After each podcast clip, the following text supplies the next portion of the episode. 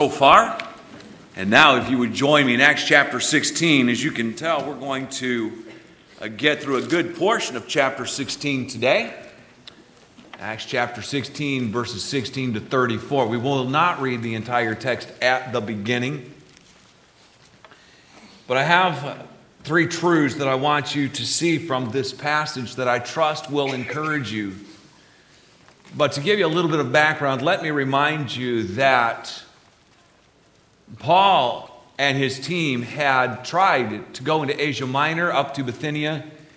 In both times, the Holy Spirit expressly and very clearly forbade the team from reaching out with the gospel to those two specific areas because God, in his perfect wisdom and his perfect timing, had a very clear direction for them. So they go to Troas, and in Troas, Paul is given the Macedonian vision and realizes this is where God wants us to go across the sea uh, to this area of Macedonia. So they sail across and they get to the port city, and there is a 10 mile road from there to Philippi, one of the most important cities in that region of Greece at that time period. But it's interesting because when the team discussed what God's will was after this vision that, that Paul had shared with them, they assuredly gathered that the Lord had called us for to preach the gospel unto them. And you will see how that clear direction of the Lord strengthened them in a time when it looked like everything was falling apart. At the very reason they were called for ministry was being shot down by the enemy. And so, my first point this morning is that Satan is opposing or satanic opposition to the gospel ministry. Satan always resists the advance of the gospel message. Look with me, if you would, in verse 16. And it came to pass as we went to prayer. Remember, this is the prayer meeting down by the riverside, okay? The river was a mile or so from the city of Philippi. Lydia, seller of purple, and some other Gentile women who were God-fearers seeking after God are meeting there for prayer. And Paul and his team previously had gone and for a while been sharing the gospel with them. Lydia believed in her household and they were baptized. So now there's a group of believers still meeting down by the riverside for worship. And as they were going there uh, to worship the Lord together, a certain damsel, a young lady possessed with a demon or a spirit of divination, met us, which brought her masters much gain by soothsaying, which would be fortune telling. The same followed Paul and us and cried, saying, These men are servants of the Most High God, which show unto us the way of salvation.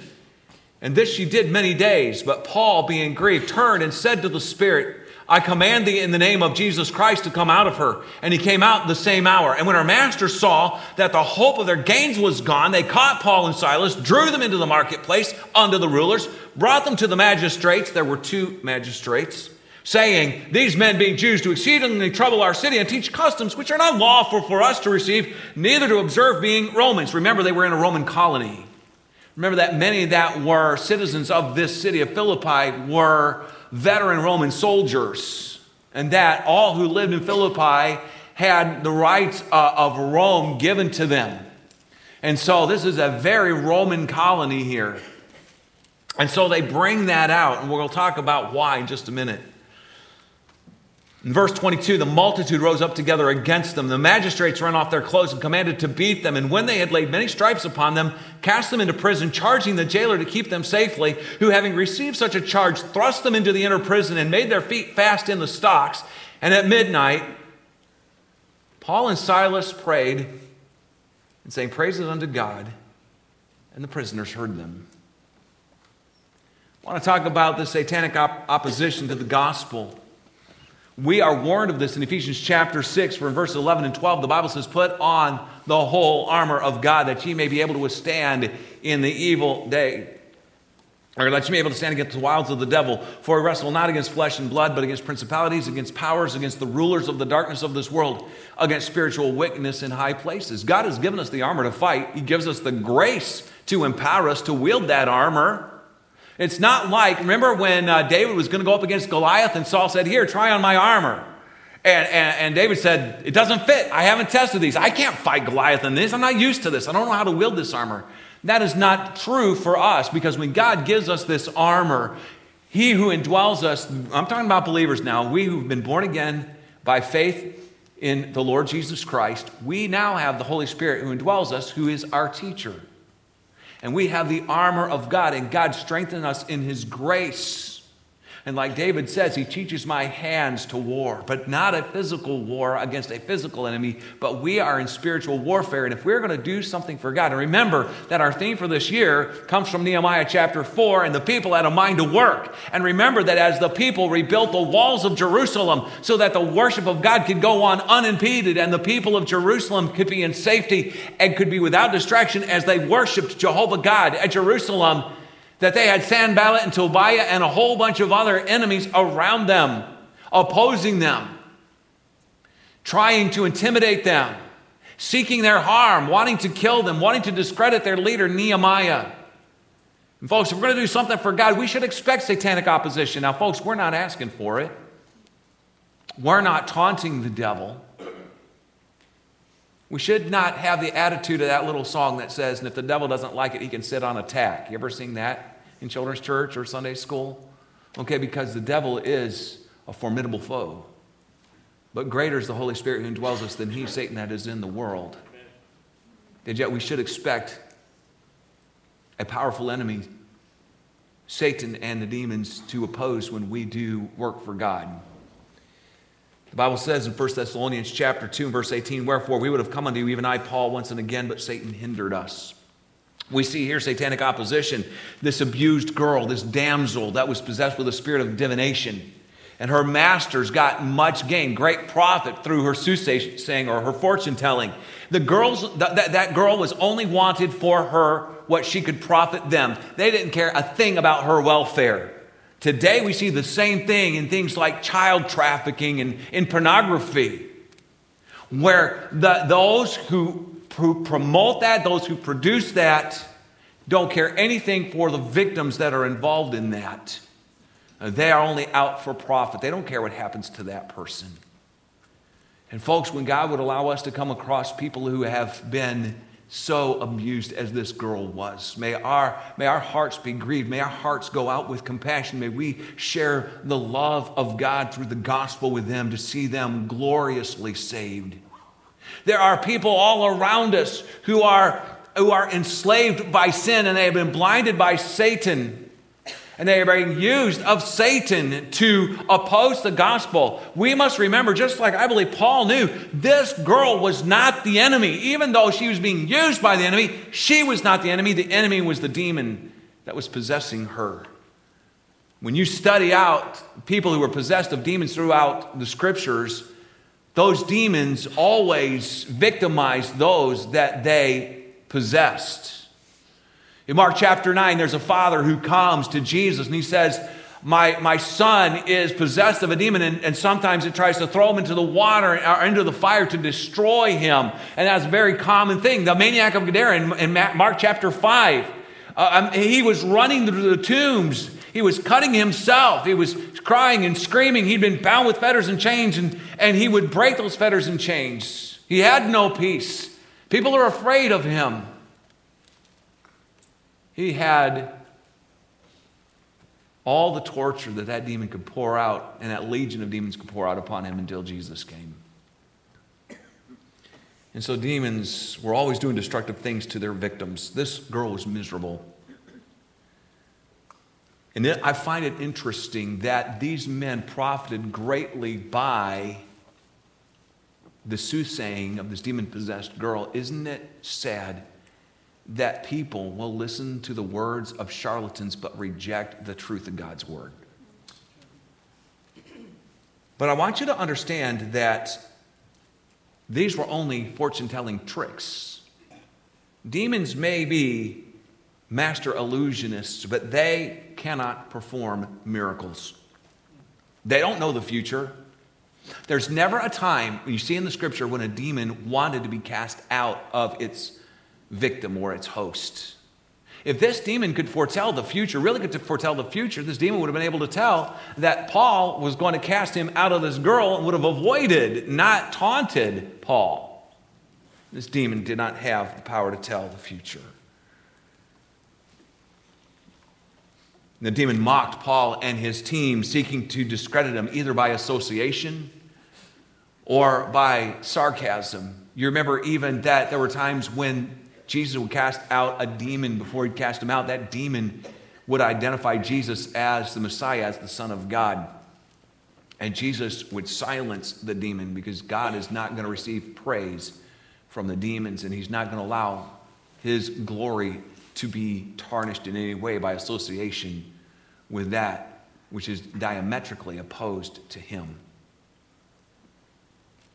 Paul was grieved at this girl's state because of the satanic attempt to torpedo this gospel ministry. But I want you to see something interesting here.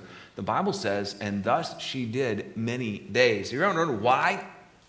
Why is it that as Paul and his team, not only were they going to prayer and having this Bible study and discipling these believers, I think that there were opportunities for them, and we already see that. Well, Lydia believed that she also went and she evangelized her whole household, and many of them believed and they were baptized. And I believe that now these people who have tasted of the grace of eternal life, their sins have been forgiven, the light has shined in their hearts, they have a new understanding, they want to share that with others. And I believe that Paul and his team, along with these new believers, are going throughout Philippi trying to share the gospel. Wherever they go, here comes this damsel discrediting them maybe chasing away people or maybe causing people to not take them seriously and just ignore them.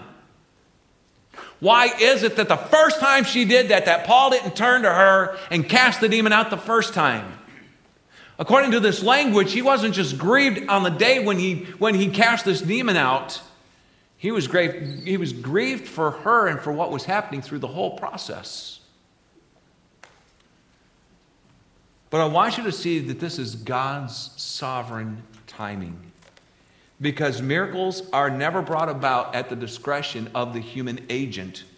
The apostles did not say, hmm, I like that fellow right there. I think I'll heal him. And choose who they wanted to heal, when they wanted to heal. Or remember that when Paul and Barnabas were preaching to Crispus the gospel, this ruler, that Elymas was opposing them, and Paul turned and said, You're going to be blind for a season. Paul didn't do that of his own initiative, the Holy Spirit told him to. Because the power was not the apostles, the power was God's. They were God's instruments, they were handpicked by Christ, and Christ, through the power of the Holy Spirit, empowered the apostles at God's timing, at God's will and His prompting for them then to perform these miracles. So, for whatever reason, every time this demon possessed girl had been mocking them and pursuing them, though Paul is deeply grieved in his spirit over every time this happened, the Holy Spirit again did not empower or allow Paul to cast this demon out until this very day. And, folks, sometimes we are so burdened, we are so grieved, we are facing opposition, and we don't understand why things are going on. But God's timing is always perfect. I want you to see the false accusations. These greedy, selfish men, when they saw now that this girl, that the hopes of her of their profits were gone, what did they do? Attend to her needs? Take her to a hospital and get checked out to make sure she was all right? No, all of a sudden they turned their venom and their anger against Paul and Silas and the team. They stirred up the local prejudice against Jewish people. Remember, there was not even a, a, synagogue in Philippi. You only had to have 10 Jewish men within a community in order to have a synagogue, and there weren't even 10 Jewish men it seems to indicate that Philippi had a prejudice, a Roman based prejudice in that region against Jews. And so that's why these men say, These men, being Jews, exceedingly trouble our city. They teach customs and laws which are not lawful for us to receive, being Romans. Matter of fact, that what they taught was not unlawful. Paul and Silas were Roman citizens. We find that out later on in this chapter. It was Paul that wrote in Romans chapter 13 that we are to submit to the higher powers, the powers that be are ordained of God. We know that we are to, unless we are commanded to do something that clearly violates the scripture, or we are commanded not to do something that we are clearly commanded to do, we are to submit to the authority over us. Paul and Silas were not preaching a message that was not lawful for the Romans to receive. The Romans were within the city of Rome. They were very protective, and there were laws about what gods could and could not be worshiped. But the Roman Empire had realized very quickly how how these holy wars could quickly be started. And so they were very accepting and very accommodating of all kinds of different religions within the Roman Empire. And remember that Macedonia was part of the Roman Empire, but it was not part of Rome it was part of Greece. And so, what they were saying, these are false accusations. Paul and Silas were not doing anything unlawful. But they stirred up local prejudice. And then the crowd, the Bible says that this prejudiced crowd stirred up a mob, and the mob swayed the magistrates from a fair legal process of a trial to an immediate sentencing and punishment without due process of law. The mob, then, being stirred up by these two men as they drag Paul and Silas before the magistrates, the magistrates get caught up in it. And these unjust magistrates ignore the due process of the law. There was no fair hearing, there was no giving of evidence. Even much of our legal system today is based on the Roman system. They did not go through the due process of law. They believed the emotional appeal of the men in the mob, and they carried out a sentence for which they could be held accountable by a higher court later. They threw aside the dignity of their office when they commanded Paul and Silas to be stripped and beaten with rods and then had them thrown in jail. Matter of fact, the language, the Greek there, indicates they themselves joined in in stripping off their robes, which was public humiliation, and then having them beaten. But I want you to see the antidote to discouragement because, folks, you know, sometimes we say, Lord, I am trying to serve you. I'm trying to raise a godly family. I'm trying to be a godly testimony at work or with my business. Uh, I'm trying to reach my unsaved extended family members with the gospel in my neighborhood. And, and Lord, I'm, I'm trying to serve in the church. And, and Lord, I'm facing the satanic opposition. And, and, and, Lord, it seems like every time I, I'm trying to serve you, it goes from bad to worse. And everything I try to do seems to be blowing up in my face. I mean, look at Paul and Silas. They're preaching the word of God. And, and God, they had the Macedonian vision. They knew God called them to that region, to that city to preach the gospel. and they had cast a demon out of a girl. Isn't that wonderful that this girl had the demon cast out? And I believe that she put her faith in Jesus Christ as Savior. What a wonderful thing. And what happens? They're falsely accused. They stir up an emotional appeal, stir up a mob. The mob stirs up the magistrates, and they are publicly humiliated, beaten with rods. And by the way, the Jews had a law that you could only administer 40 stripes. Paul talks about, talks about references that five different times he received of the Jews 40 stripes save one. They did not want to go over that 40 and thus incur the wrath of God upon themselves, so the Jews always stopped after 39. But the Romans had no such law. There are medical records of people that died from these beatings with the rods or were permanently paralyzed or disfigured from these beatings. By the way, Paul and Silas were Roman citizens. And they did not say here, hold it, we're Roman citizens. Now, there was another time when Paul was about to be scourged, and he says, Are you going to beat me as a Roman citizen without a fair trial? But here, Paul and Silas, both Roman citizens, neither of them claimed the rights and the protections of their Roman citizenship, which they were for. Why? God's sovereign timing. The Holy Spirit did not allow them at that time to use that right for their own protection. Why? Because God had a greater plan in mind. And Paul and Silas endured this beating. Then they were thrust, the jailer thrust them into the inner prison, and that is a violent word in the Greek. And then he fastened their feet in the stocks. That was a form of torture because they had embedded in the floors or in the walls, they had shackles and they were purposely put apart, far enough apart, where you would have to stretch a person to the point of torture, sometimes pulling shoulders and hips out of joint. Now, they had been beaten with rods. They're in a filthy, stinking inner prison. And now they are going through something that they didn't have a moment's relief from being in this torturous position. And what are they doing? Look at verse 25. And at midnight, Paul and Silas prayed and sang praises unto God, and the prisoners heard them. They weren't whimpering or whispering.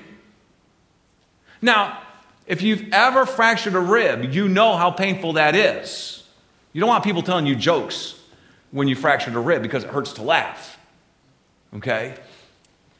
It hurts to take a deep breath. It's very painful if you have to sneeze or cough. It's excruciating when you fractured a rib. These guys probably had almost every one of their ribs fractured from these violent beatings with the rods. And yet they're praising God and they're praying. And the prisoners heard them. And you know what? When you've been publicly humiliated, beaten within an inch of your life, and are in torture at that very moment in an inner prison, you're not doing it to be a spiritual show off. They weren't being hyper spiritual or pious. This was the expression of their genuine faith and trust in God. God directed Paul and his team to Macedonia. Paul chose Philippi, an important city of that region. They were assured that God wanted them to preach the gospel in that place at that time. They saw the success which they had prayerfully expected when Lydia and her household trusted Christ and became disciples. Now the opposition comes. Now they're publicly discredited, humiliated, severely beaten, and thrown in jail. How do you reach a region from a jail cell? God led them there. God allowed this to happen for a reason, and they knew that God was going to somehow get the glory and accomplish His will for all of this. Even after everything they endured, being put in an inner prison, where they could not be free to roam around Philippi and preach the gospel, they praised God. They sang praises unto God so loud the other prisoners heard them. And they prayed. Wouldn't you have loved to have been a fly on the wall and just hear what they were praying, what songs of praise that they were singing? But you know, Paul and Silas were not spiritual superheroes. Do you realize that the same grace of God that enabled them to sing praises and to pray, the same God to which they prayed, the same promises which they claimed, God has given to you and is available to you and to me? There may be some, maybe you're watching by way of live stream because you can't be here because you are in the prison of a body that no longer functions like it once did, where you may not be able to walk Maybe some are even within a prison where they've had a stroke and they're not able to speak and communicate, yet in their spirit, they still communicate with God. Maybe you're more limited because of something else, and, and you feel like you're in a jail cell and your sphere of influence and your potential for ministry is so limited because of what's happened to you and what your circumstances are. Folks, we serve the God of the impossible who is not limited by our circumstances and puts us in our circumstances to use us in an exponentially incredible way where He gets the glory because there's no way that we can do it. But I have a strong suspicion that the songs that Paul and Silas sang and the prayers that they prayed that the prisoners heard influenced them that when God sent the earthquake, they did not escape. And that's my third point that I want you to see is God's miraculous intervention to accomplish gospel ministry. Read with me beginning in verse 26. Suddenly there was a great earthquake, so that the foundations of the prison were shaken, and immediately all the doors were opened and everyone's bands were loosed. What would you do? Run. Number one, you've been imprisoned. There's confusion because of the earthquake. It's at midnight, it's dark, you can slip out under cover of darkness. Not only that, you have a human instinct for survival. And you don't know, but that, that jail could fall in on you and crush you to death.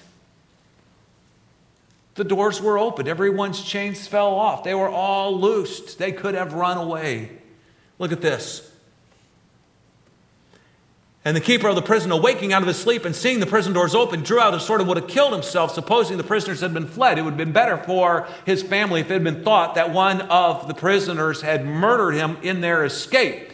His family would not have been humiliated and not suffered absolutely excruciating loss and humiliation for the rest of their lives. He thought for sure the prisoners had escaped, so he wanted to make it look like one of the prisoners killed him or he tripped over his own sword, accidentally killed himself, and that's why the prisoners got away for the protection of his family. Supposing the prisoners had been fled, reasonable supposition.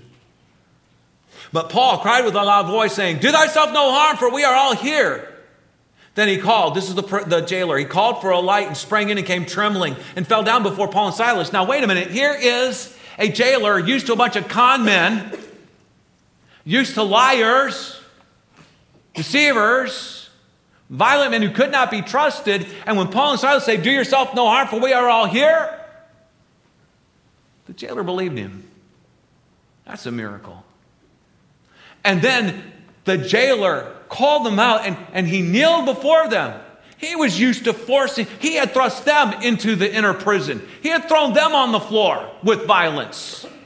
He was used to abusing prisoners and having them grovel at his feet.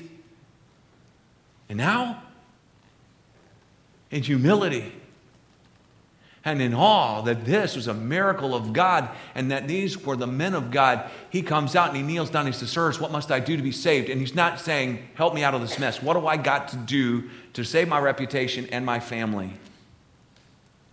He was not looking for rescue from temporal circumstances. When he said, Sirs, what must I do to be saved? What do Paul and Silas answer? Acts 16 31. Believe on the Lord Jesus Christ, and thou shalt be saved, and thy house. Not that when he trusted Christ, his household was automatically saved. He was like, Look, we don't want to just tell you, your whole family needs to hear this. All of these guards need to hear this. All your servants need to hear this. But he told him, He said, Hey, Believe on the Lord Jesus Christ and thou shalt be saved. When I was four years old, Winter Haven, Florida, at the Rifle Range Baptist Church, where my dad was preaching revival meetings, Mrs. Simpson, the pastor's wife, uh, was teaching children's church, and at the end of that service, she gave a come forward invitation. It's interesting because the very passage that I did our worshipful meditation on this morning from Luke chapter 5 was the passage she was teaching on. And yet, God had been working in my heart that I was a sinner. Say, how did you know you were a sinner at four years old? Well, my parents were believers, and, uh, and I was taught the scriptures. I started memorizing scripture verses when I was not even two years old. Well, I was old enough to speak, my dad was like, You're old enough to memorize the Word of God and quote it. I'd got enough spankings to know I was a sinner, too. and I knew that Jesus died on the cross for me and loved me, and He rose again. But that day I realized I had to make a personal choice to trust Him. And so I went forward, and Mrs. Simpson took me to a little room. They had those little white wicker chairs, little cinder block classroom. We sat down. She opened her Bible and she began to share with me scriptures that I already had memorized that I could quote. But when she came to Acts 16:31, which I knew, it was like the Holy Spirit just shone the truth so beautifully and so simply into my four-year-old heart. Believe on the Lord Jesus Christ, and thou shalt be saved. And on that promise, I believed on Jesus and I had eternal life. Now, when I was 11 years old, my mom was facing cancer, and we thought we were going to lose her. I began to think back: Did I was was I really saved when I was four? Could I really know what I was doing? And so one night, when my dad was not traveling in meetings, we'd stayed home that year because my, my mom was so sick. I went to my dad's study and I said, Dad, I'm not sure I'm saved. He took me through the gospel. He says, Is this what you're believing? I said, Yes, I am. He says, Then do you know you're saved? I said, No, I don't. I'm just not sure. He said, Well, God loves you and God is very understanding. And if you're not sure, God wants you to be for sure. So don't, why don't you pray and tell God you're trusting Him now if you didn't before? And that's what I pray. I pray prayer something like that. God, I know that you, Jesus, I know that you are the Son of God. You died on the cross and shed your blood for me. You were buried and you rose again. And Lord Jesus, I know that I've broken your law and I deserve eternal death in hell. I think I trusted you when I was four years old, but I'm just not absolutely sure. So, Lord, if I didn't trust you then, I'm trusting you now. And I want to make sure I'm saved. I want to know you've given me eternal life and forgiven me of my sin. And you know, from that night to this day, I have not had a serious doubt that I'm a child of God. But if you were to ask me now, these years later, were you saved at 11 or saved at 4? I can tell you absolute certainty. I was saved at 4 and got assurance at 11. But Acts 16:31 was that beautiful simple verse that God used in my life to show me Christ and my way to have a personal relationship with him and receive eternal life. What a wonderful message of these missionaries. They were criminals, and yet they shared with him the gospel, and he listened. The bold compassion of Paul and Silas naturally followed up to reach the jailer's family with the gospel. So they had that opportunity. Look, if you would, with me in verse 32. And they spoke unto him the word of the Lord and to all that were in his house. And then look at this. And he took them the same hour of the night and washed their stripes and was baptized, he and all his straightway. And when he brought them into his house, he set meat before them and rejoiced, believing in God with all his house. What a transformation. The jailer who had hours earlier disregarded their wounds and tortured them in the stocks now attends to their wounds, identifies with Christ, and commits to being Christ's disciple by following the Lord in believer's baptism. He and all of his family and staff that believed. And then look, I want to re- I want to reread verse 34. And when he had brought them into his house, he set meat before them and rejoiced, believing in God with all his house. Folks, this is a worth it moment. It was worth it. It was worth it to have the demon possessed girl follow them around. And Paul's thinking, how are we going to reach a city when a demon possessed girl keeps discrediting us? And then imagine their thoughts when they're dragged before the magistrates and they're publicly humiliated. Now they, now they have been completely discredited, stripped naked, beaten with rods good potential that they might die of their wounds, thrown into the inner prison in the stocks. Now, how are we going to reach Philippi? God sends an earthquake. And the jailer and his wife and his kids and his servants and his staff get saved. Did God call Paul and his team to reach Philippi or Macedonia specifically? What was the vision? The Philippian vision or the Macedonian vision? Macedonian vision. Now, imagine this with me, and then I want to get back to the worth it moment because we're going to end there today. Picture with me now Paul and Silas have led this Philippian jailer and his whole house to the Lord. Now they're going to be a part, I believe, of that church meeting at the riverside. But maybe now they use part of the jail for their meeting place to meet and to worship God. And think of this here's a couple of jailers standing outside the jail cell, and there's this hardened criminal. Hardened criminal's brought in. Rather than being thrust in, he is respectfully ushered in. Instead of his meal just being thrown at him all over the floor, they actually hand it to him. And those jailers are standing outside these soldiers, and the one starts sharing his testimony of salvation to the other guy. And guess who their real audience is? It's the guy in the prison cell. And they're quoting verses that God used in their heart for the way of salvation and how they're rejoicing, how they'd been forgiven of all their sin, and, and now they have peace with God and eternal life. And, and imagine that here are these jailer, these prisoners hearing this day after day. And maybe when there's a change in the guard, and the new guards come in and they're whistling Amazing Grace. I know Amazing Grace wasn't written then, all right? All right? Or singing, Are You Washed in the Blood? All right, there is a fountain filled with blood drawn from Emmanuel's veins. Who knows? I mean, they're singing these wonderful hymns of the faith, and the prisoners can't get away every day. They're being saturated with the gospel. They're seeing jailers that, and, and, and, a, and a head jailer and a family that cares about them. Never seen anything like this. And imagine how many of those prisoners over time were led to the Lord by that Philippian jailer and his family and his staff. And then they're discipled. And when they have paid their debt to society and their sentence is complete and they're released, they go back home. Now, what happens when someone's released from jail and they go home? Everybody has eyes on them. Everybody's at first suspicious of them. And here these people come back, and, and of course, there's going to be a very critical eye on them And they're not going to be trusted, but people are watching them closely and they know that's going to happen. And they say, hey, what a great opportunity to shine as a beacon of light for the gospel. We're going to show the transformation that Jesus made in our lives, and their lives are so different. Now, instead of stealing, they're providing things honest in the sight of all men. They're working an honest job and they're giving to meet the needs of others. And as they are, they're sharing what made this transformation. People who were violent and abusive People who've been lawbreakers now are, are, are under the law of God and they're walking in integrity and they're, and they're showing, and they're living according to the law uh, of love and of the Word of God. Their lives are transformed. And people are saying, What does he have that I don't have? What happened to her? I've got to find out. And imagine the gospel opportunities spread all throughout the region of Macedonia from prisoners there at Philippi, one of the chief cities now they're spread out all through, the, through Macedonia, and wherever they go, they're starting up Bible studies, and maybe churches are springing up all over Macedonia. Did God know what he was doing by letting Paul and Silas get thrown in the Philippian jail? He does every time.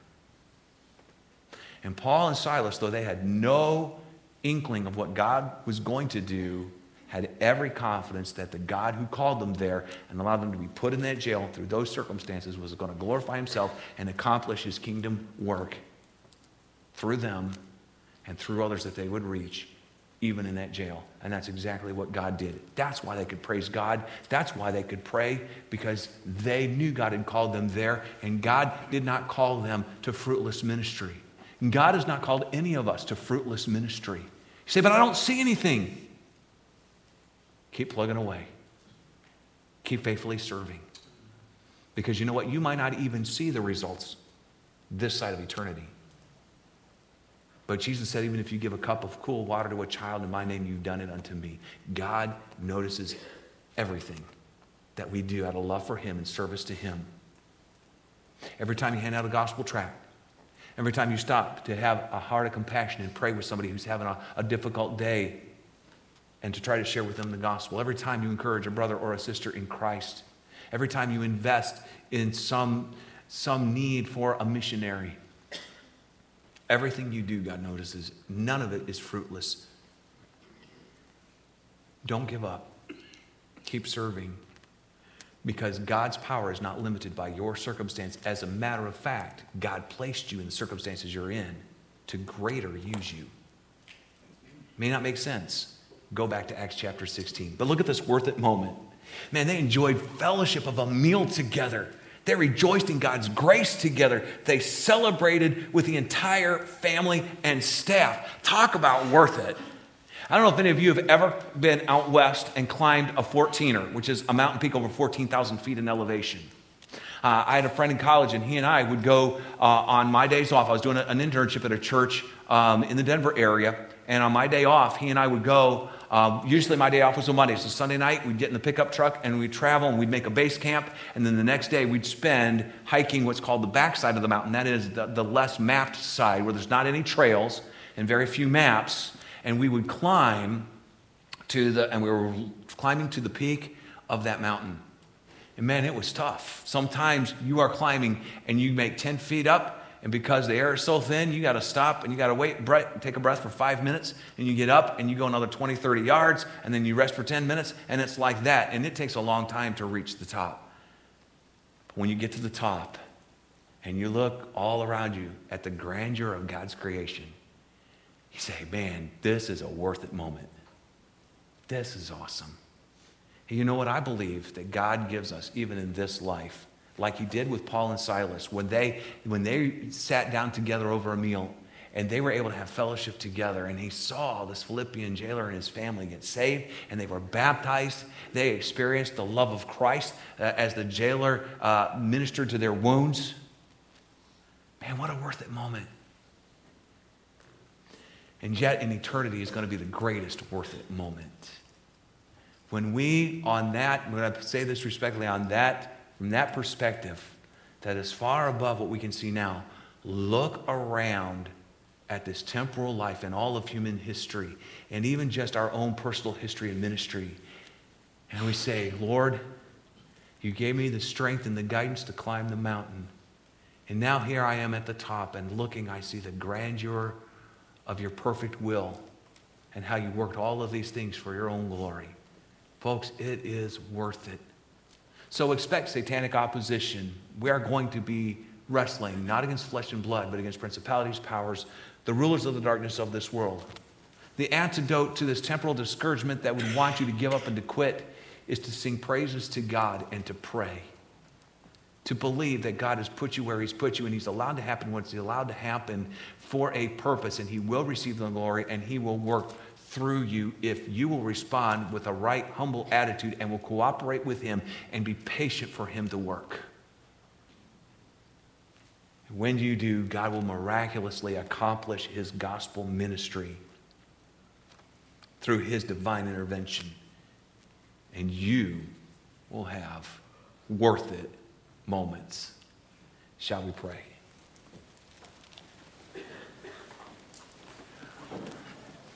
Our Father in heaven, we look back on this and we know that you divinely inspired Luke to write this account for our challenging and encouraging, for our instruction. Uh, Lord, we, we don't see every trouble in life and every difficulty as being a direct attack by Satan or the demons. But Lord, help us not to be ignorant that we are your soldiers in enemy territory fighting a spiritual warfare, and may we put on the whole armor of God so that we can stand against the wiles of the devil, so that we, like Paul wrote about in 2 Corinthians chapter 10, we are able to pull down strongholds and to, to cast down every thought that exalts itself against the knowledge of Christ and to bring into captivity every thought to the obedience of Christ.